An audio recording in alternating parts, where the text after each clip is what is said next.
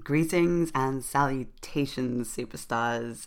Come in, get comfortable, and take a little step into the past with us here. Uh, maybe prepare yourselves for some warm, fuzzy memories because we're about to get super misty eyed up in here. That's all right with you? Yeah? Yeah? All right, let's go. Let's go.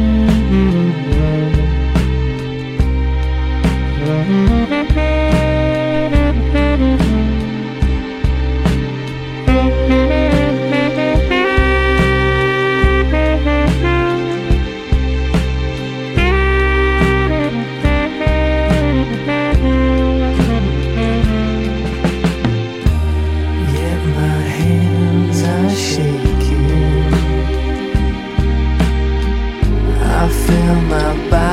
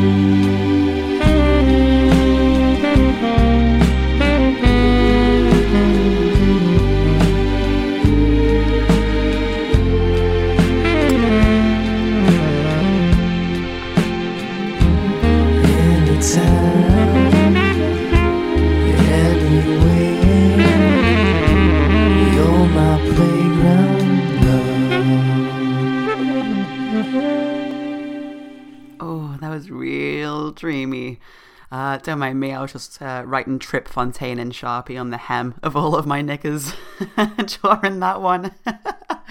That's a film reference that only about 2% of you will understand, so I hope those uh, that 2% enjoyed that one. Um, that was Playground Love by Air from the French duo's breathtaking original soundtrack to Sofia Coppola's The Virgin Suicides and you're listening to Comics Youth Radio presents Lockdown at the Disco. This is the nostalgia episode where we're going to be talking about what nostalgia is, why it can be super comforting, and how sometimes, when used badly, nostalgia isn't always such a great thing. Um, But we'll get more into that in just a very small while. As ever, we'd like to remind listeners that while every measure is taken to keep Lockdown at the Disco free of explicit language, that some songs featured may still feature content that could be inappropriate for younger listeners. So parental discretion is advised. Um, now, a little bit about nostalgia because before I came to record this episode, here today, I was thinking about nostalgia whilst I was eating my granola. I was having a coffee. And I opened the window and I was looking out the window and I thought, do you know what? I haven't heard the seagulls screaming on my street for a while. And uh, I, if you had the uh, the distinct pleasure to talk to me during lockdown, you probably heard a lot about how loud the seagulls were screaming um, it feels like a Hannibal Lecter line, doesn't it? Can you hear them, Clarice? The seagulls screaming. Um, oh my goodness. You know, my mind today is just on one. But yeah, so the, the, the screaming seagulls. And I haven't heard them for a while. It's been a few weeks now. I think they've maybe all moved to the city centre now that things are back open again. So they can feast on the daily scraps of fast food that are getting left out by all the drunks. Um, drunks drinking juice, of course. Um, but it's weird. And then, you know, I started thinking, like, am I going to, next summer, when hopefully, touch wood, things aren't as bad as they were this summer, and we have a little bit more freedom, we're not all locked inside our homes for the foreseeable am I going to get nostalgic for those screaming seagulls? I don't know. I don't know. It was our first week back in the office at Comics Youth this week. We've been doing a few little days here and there to ease us back in, and um, I realized that I start. I felt really nostalgic for just six months ago. Like that's never happened to me before. I've never had nostalgia, like such short term nostalgia as that. And um, I'm seeing me fella for the first time in six months on Monday, and let me tell you, like I went out and I bought the perfume that I was wearing at the start of the year when I was seeing him a lot because it made me feel nostalgic for earlier this year. And that is crazy. Like, I can't get my head around that. Being nostalgic for things that have happened in the same year because they feel like an absolute lifetime ago. Um, so anyway, yeah, I'm I'm having a coffee. Um, um, she's gone off on one again, hasn't she? Um, anyway, let's swing things back away from uh, Amy's meandering morning thoughts um, to the opening track from Air There um, and about the movie from which that soundtrack comes from. Uh, because The Virgin Suicides is a really special and lovely but very dark movie uh, that came out in 1999 uh, by Sofia Coppola. Uh, and it's about a tragic set of sisters who are forced into isolation by their overbearing parents when they get scared of um, how the girls might interact with the world around them and how the world might swallow them up, really. Um, and that the film was adapted from a spectacular novel by the writer Jeffrey Eugenides. Um, and the story is told from the perspective of the men who loved these young women in their youth. Um, you know, when they were all teenagers together at the same school and they would, you know, send Morse code to them while they were locked away in their homes. Um, and yeah, and these men, like decades later, are still mystified by the tragedy that happened to these young women and they're heartbroken that they were these young women were never given the opportunity to grow and to flourish and to become. And both the film and the book are set in the 1970s. And so the story is incredibly nostalgic, um, as is the phenomenal soundtrack that Air made for it. There's this gorgeous, dreamlike quality at play to the nostalgia in the Virgin Suicides. Um, it's hazy and feverish, um, and so it never feels entirely real. It's always this intangible thing that's almost in the distance, like a set of clouds, you know. Um, and because of that, the story talks about the darker side of nostalgia.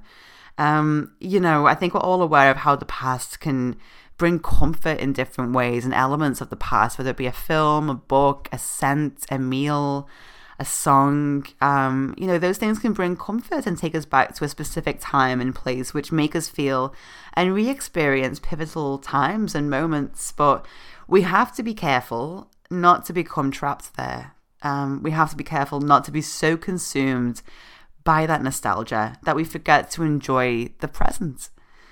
Um, in the Virgin Suicides, the men recounting the stories of the ill fated Lisbon sisters have lost themselves to this nostalgic fantasy of a group of young women who they didn't actually really know or understand.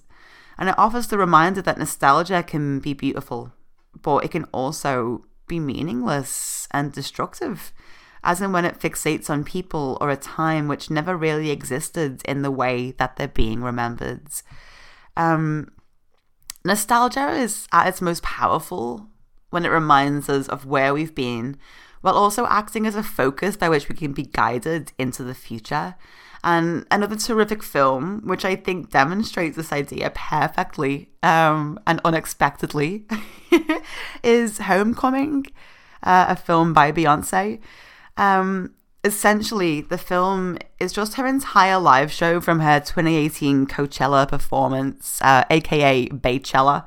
Um, and it's intercut with intimate scenes of her developing the show and rehearsing it, well, balancing the roles of being a wife and mother alongside it. But there's a lot in the movie regarding how her looking back on her career and her life and reflecting on it um, particularly in regards to this monumental performance, you know, and how has she gotten to this point and where is she aiming to leap into from this point? You know, what's in the future for Beyonce? Like, she's somebody that always has an awareness of the past and who celebrates the past, but with this clear eye on the future and where what she wants to take from the past into what she wants to achieve in the future. Um, and Homecoming is a film that's rich with nostalgia in that way. Like it properly drips with it. Um, and yeah, just Beyonce drawing power from the past in order to propel herself to greater things in the future. That's a mood, uh, folks. Like, I think we can all take a lot from that. So let's do it. This is Crazy in Love uh, by Beyonce from Homecoming. Coachella, you ready? Let's go get 'em.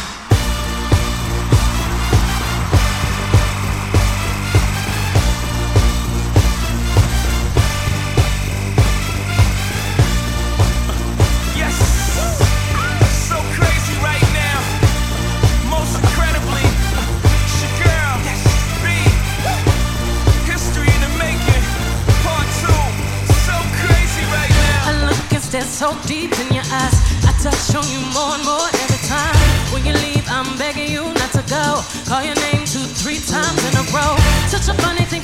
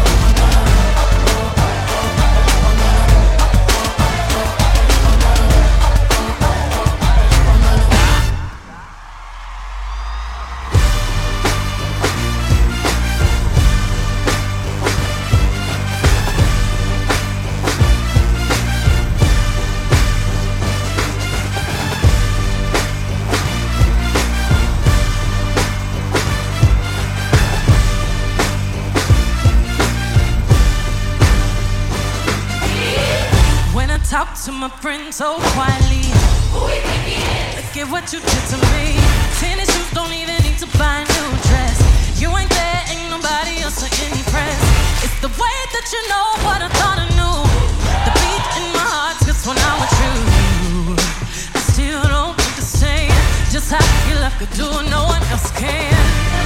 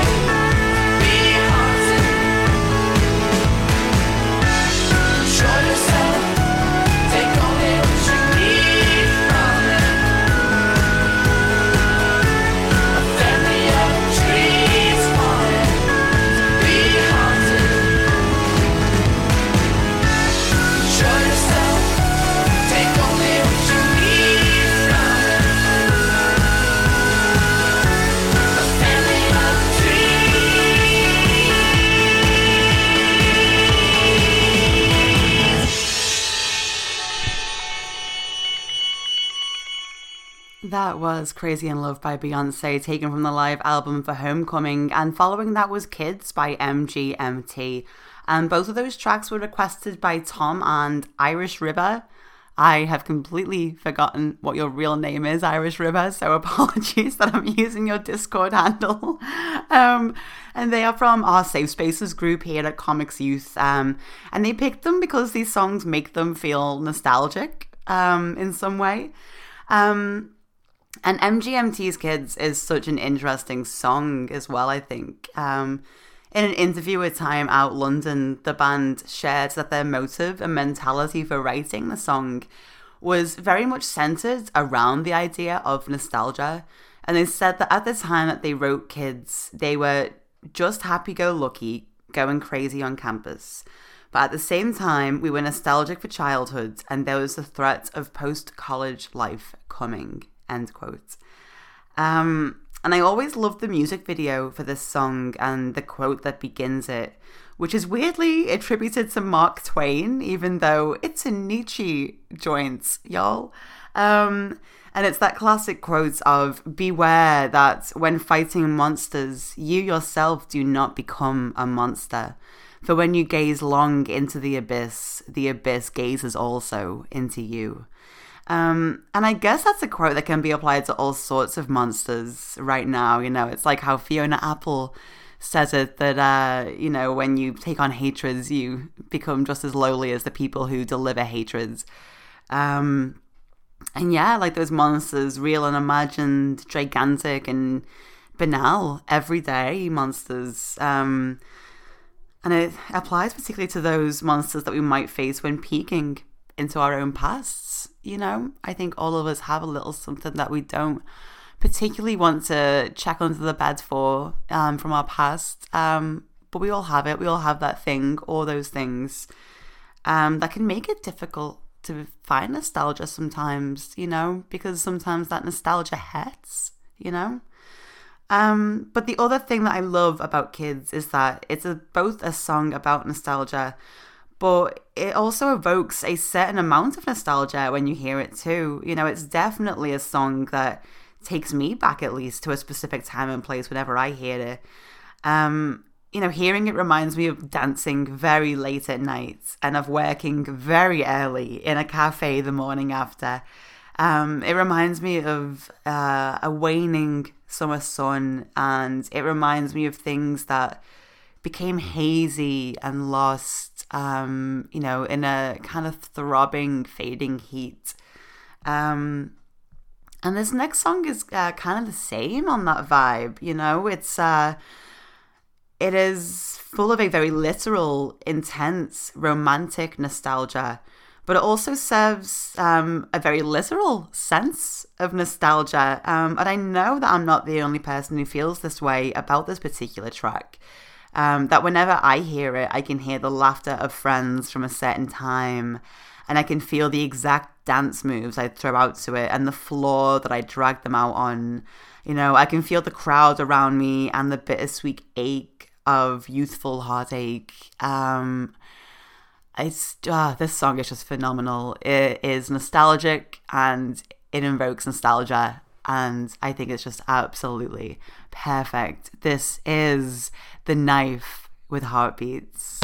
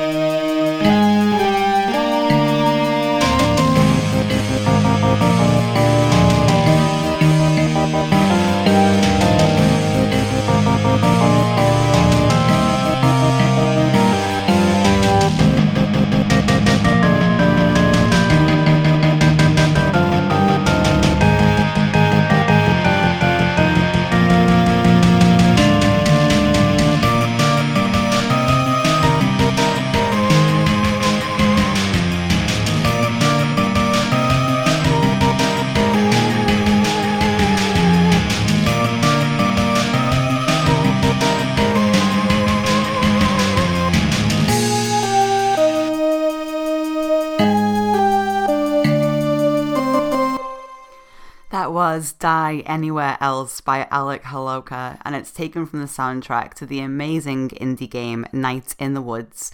And that track is one of the tunes that you're given the opportunity to clumsily play on bass as lead character May.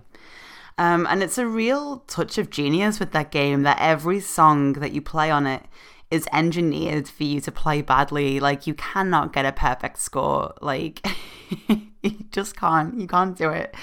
Um, and it's made so that you you miss notes and beats. You can't keep up with it the way that you're meant to. Um, and so in doing that, and you know, playing along with these tunes and doing kind of sucky at it um, makes you really understand and feel the character's frustration and distress and that feeling of oh no oh no oh no i've fallen behind like i'm hitting all the wrong notes um, you know as so many of us often do in life um, night in the woods is an incredible game it's one of my absolute all-time faves, and it's a big, big favorite in the comics youth office. Um, and it makes me sob my heart out every time I play it. I know that every episode of this show is like, ugh, what's Amy going to talk about now that's made her cry? Uh, well, let me tell you, this game makes me cry. Um, it's God, I mean, it deals with so much. Like, it has so many layers to it. You know, it's got great uh, it's got great queer stories in it. It's got great stories about mental health, but it's also got a lot in it about um, the dangers of nostalgia. Um, it uh, basically follows uh, troubled teenager May as she returns to her hometown of Possum Springs after dropping out of university. Um, and on the one hand, May needs to deal with a traumatic incident from her past but she is understandably struggling to. Um, and on the other hand, the small town that she's returned home to is a place that is desperately clinging onto the past. Um, you know, it's clinging onto a faded history and some former glories um, of the town rather than focusing on the issues that are preventing Possum Springs from moving forward and remaining a place where people can happily work and live. Um, Night in the Woods is about a lot of things. You know, a single deep dive into this game can uncover all sorts of incredible depths and meaning. Um, there's a lot of like kind of uh, unresolved mysteries, you know, which I love. Like it's that David Lynch thing of leave people with questions, let people find their own answers, and it's got so much stuff like that in it. Um, but I'm just so fascinated about what the game has to say about the dangers of nostalgia when it becomes all encompassing. Like, how can we possibly move forward if we continue to only allow ourselves to live in the past? And I think the reminder that Night in the Woods serves up so perfectly is that this attitude can be especially dangerous when it's applied by and to a physical location. You know, a large amount of patriotism exists solely around nostalgia you know, of people clinging on to the perceived former glories that a location enjoyed at some point in the distant past. And the thing is, that kind of nostalgia is an absolute fallacy as well. You know, that kind of nostalgia is often fixated on a former glory that never actually existed. Um, the things that people like this are often proud of came at a high cost to human life and freedom and things that people conveniently ignore while they're lost in the warm glow of remembering. Um, you know, often those memories and that nostalgia is built on a lie or even about a time that the person wasn't actually alive to experience firsthand. You know, I think we're seeing a lot of that, not just in this country, we're seeing it in the US and, um, you know, it's kind of just popping up as an ideology like across the world, and it's it's a little troubling let's be honest. You know, it's a, it's it feels like a very right wing ideology. You know, of a, a time before you know uh, anybody that isn't white, cisgender, male or heterosexual uh, had had rights. You know, um, so yeah. Uh, let's uh, let's try not to live too deeply in the past and try and fix issues in the present, shall we? And try and look onto a, a hopeful and positive future. But, you know, it's also understandable, right?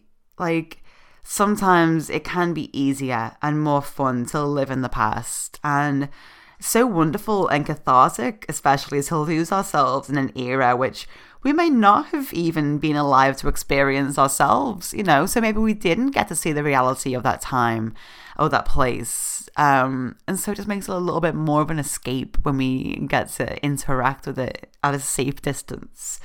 Um, so, how about the 80s? Shall we pop there for a while? Okay. Mm. We kind of will. We kind of will. We kind of will. But uh, kind of not as well.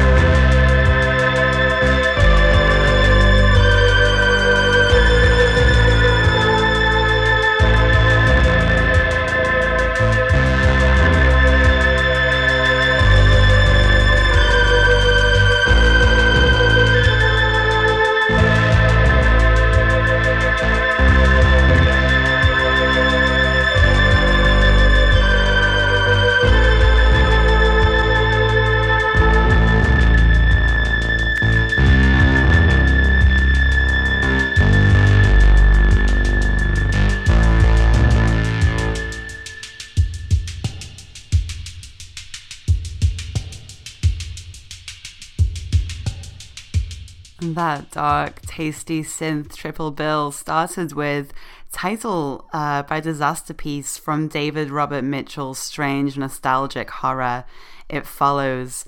And very aptly, following that was Hanging Lights by Kyle Dixon and Michael Stein of the band Survive. And that's taken from the super nostalgic 80s genre show Stranger Things. Um, and finishing that magnificent trio is the main title from John Carpenter's Assault on Precinct 13, written and performed by John Carpenter himself. And I'm playing those three first and foremost because they're all rad, um, but also because our culture has become completely infiltrated by this persistent nostalgia for the 80s you know, you can see and hear the influence of the 80s on screen and in music and in fashion, you know, more so than any other decade as well, I'd say. Um, but it's everywhere and it's been this way for like more, I'd say in the past 10 years, maybe like in the past six years, it's kind of grown momentum, but like it's been coming in and it has not faded and it's just gotten bigger and bigger. This, uh, this 80s throwback. Um, and John Carpenter is a phenomenal independent filmmaker who has made such amazing genre films as The Thing, They Live, Escape from New York, uh, with my boy Kurt Russell, shout out, uh, and Halloween with my girl Jamie Lee. Um, I'm so sorry. um, and John Carpenter managed to crack the mainstream despite the fact that he has a very DIY ethos and a distinctive, scrappy, and dark perspective. And his DIY scores, which he would make himself on his own synthesizer, so he could, you know, set the atmosphere for the stories he depicts and not have to rely on anyone else to do that. Um, uh, they've proven to be some of the most influential film scores of all time. Um, and those two tracks from Stranger Things and It Follows, uh, though they hold up as powerful pieces that deserve to be celebrated on their own terms and for their own merits, are heavily indebted still to the work of Carpenter. Um, and they certainly hit uh, particular beats and vibes that feel intensely nostalgic for his music and the atmosphere that they evoke. You know, I think there's something in the phrasing of them. Um, Carpenter would leave space for a theme to breathe, you know, like his music lacks. like it peeks behind a door at you, you know, and melodies kind of creep inside your head. Um, and I think those themes from Stranger Things and It Follows had do a great job of doing the same thing and just like kind of get under your skin. Like they take their time um, and I love that. I love that so much. Um, I was raised on Carpenter's films, um, and so I find a great deal of good memories and nostalgia in his music and his images and the spectacular worlds and characters that he's helped to bring to life over the years. Um, which is to say, like, John Carpenter feels like home to me, you know? Like, he's one of those people, like, he just feels like home.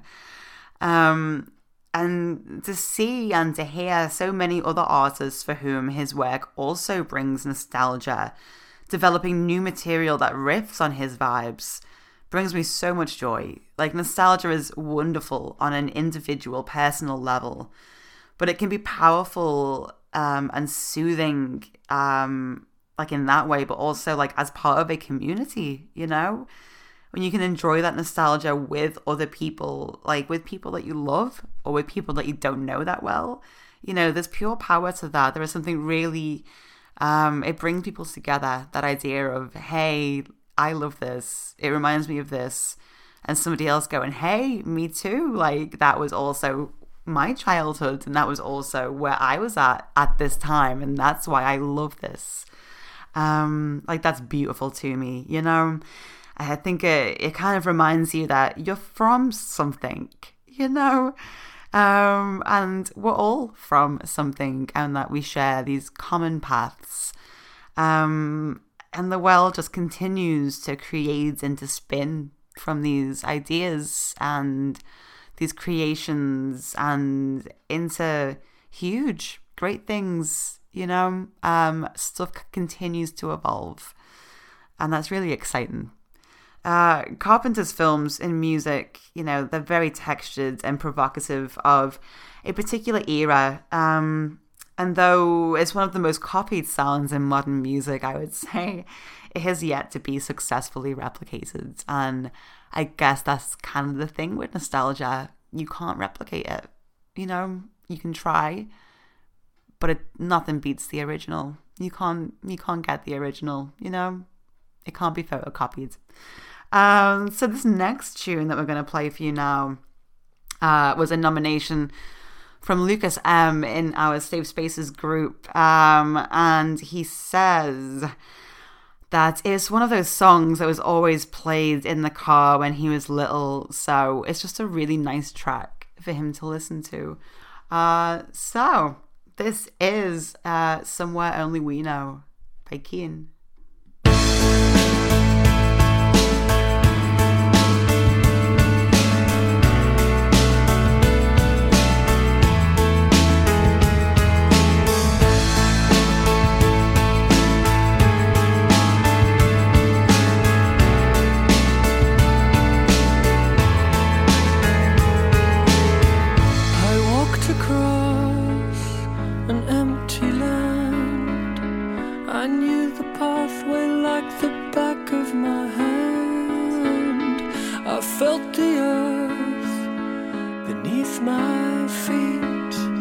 Sat by the river and it made me complete. Oh, simple thing, where have you gone?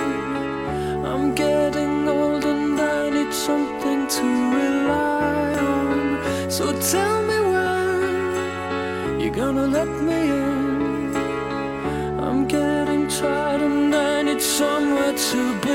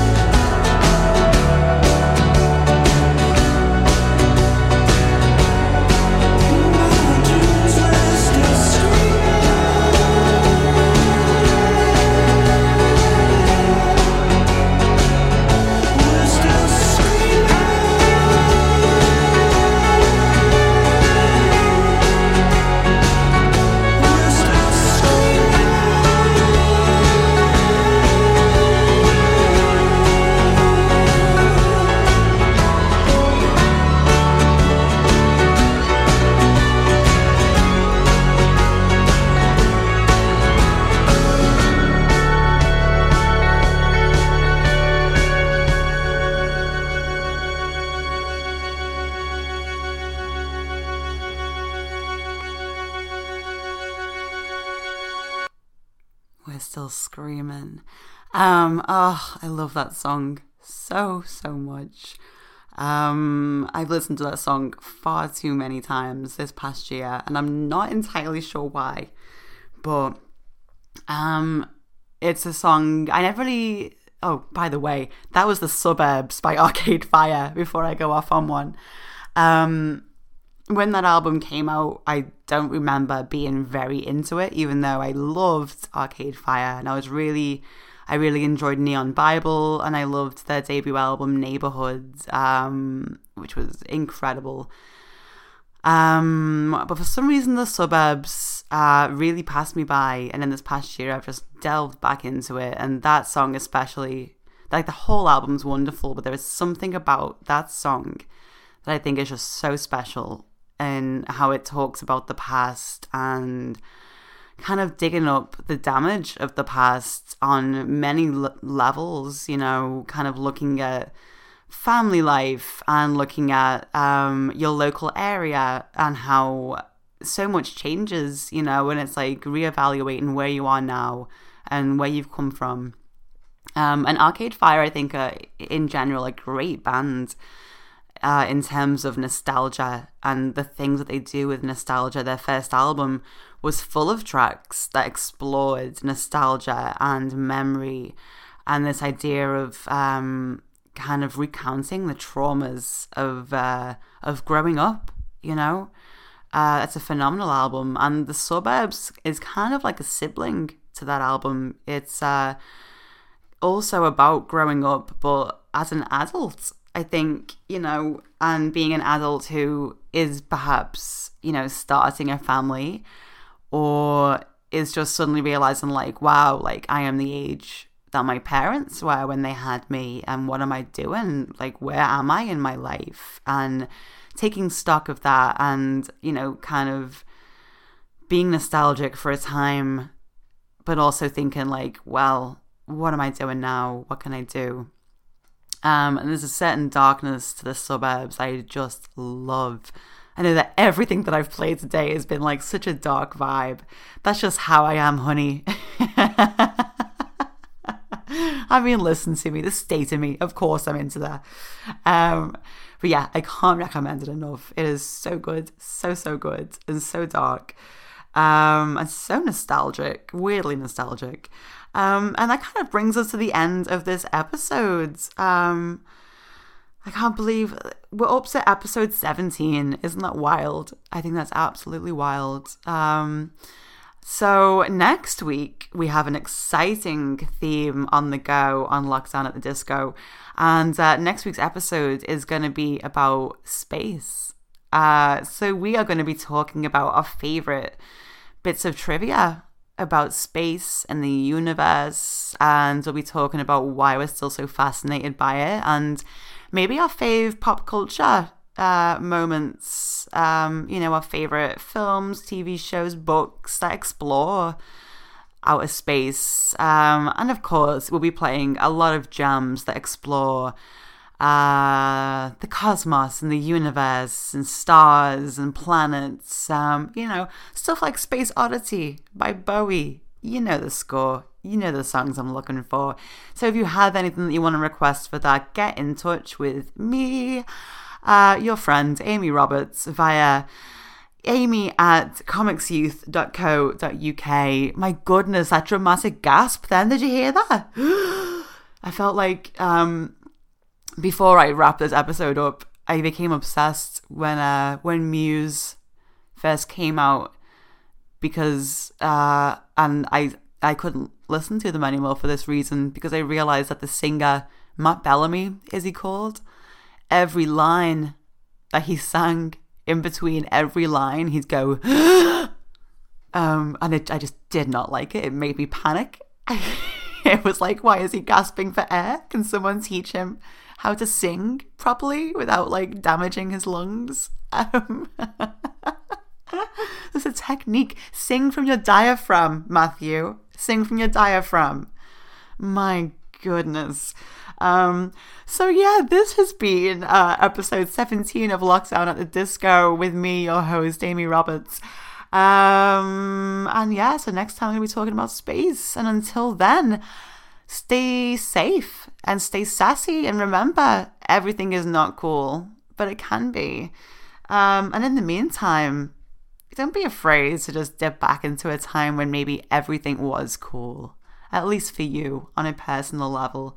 There's no harm in that. Enjoy yourself, enjoy it. Step back, step back.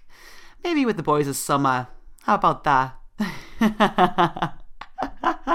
Until next time, pals. Bye.